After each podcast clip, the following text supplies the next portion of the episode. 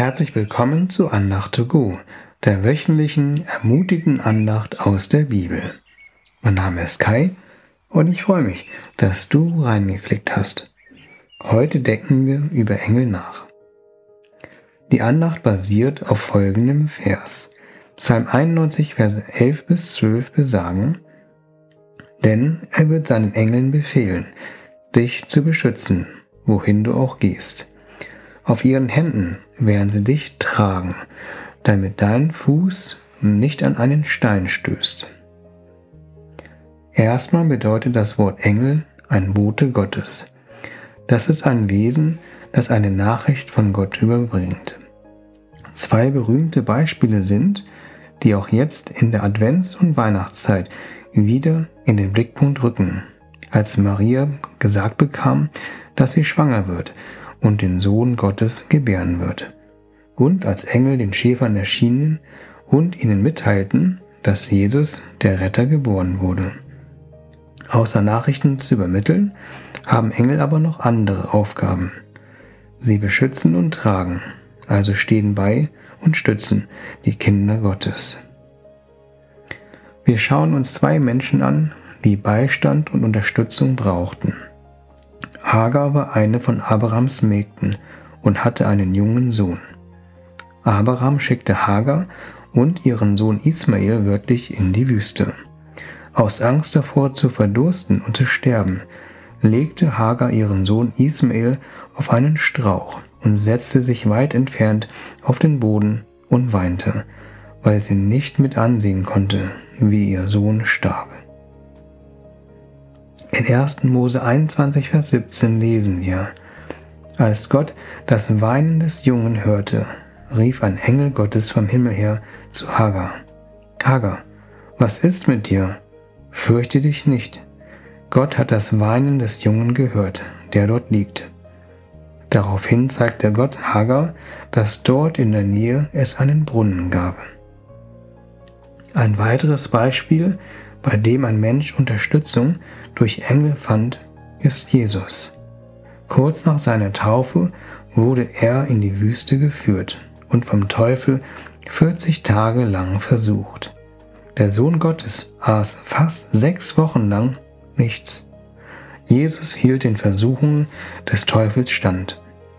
Dann die lange und intensive Zeit war vorbei. In Matthäus 4, Vers 11 lesen wir, da ließ der Teufel von Jesus ab, und Engel kamen und versorgten ihn. Engel geben also Worte und auch Segnungen von Gott an uns weiter. Engel geben uns nicht nur Kraft und Stärke, sondern sie sind auch selbst sehr stark und mächtig.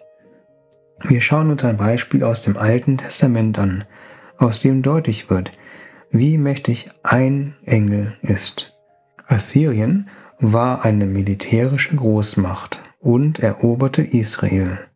Der König von Assyrien sandte einen Vertreter zum König von Juda und sollte die Israeliten entmutigen, sodass sie ihr Vertrauen nicht auf den Gott der Bibel setzten. Im zweiten Buch Könige, Kapitel 19, Vers 35a steht, In jener Nacht zog der Engel des Herrn aus und erschlug im Lager der Assyrer 185.000 Mann. Wenn ein Engel so stark ist, dass er allein eine militärische Großmacht besiegen kann, wie mächtig sind dann Gottes himmlische Herrscher an? Aber es gibt einen, der noch mächtiger als alle Engel zusammen ist. Wir lesen in 1. Hebräer 1, Vers 4. Gott hat ihn, also Jesus, hoch über die Engel gestellt, so hoch wie der Titel, den er ihm verliehen hat, über ihren Namen steht. Dieser mächtige Jesus möchte auch mit seiner himmlischen Engelschar dir zur Seite stehen. Denn er wird seinen Engeln befehlen, dich zu beschützen, wohin du auch gehst. Auf ihren Händen werden sie dich tragen, damit dein Fuß nicht an einen Stein stößt. Ich bete kurz.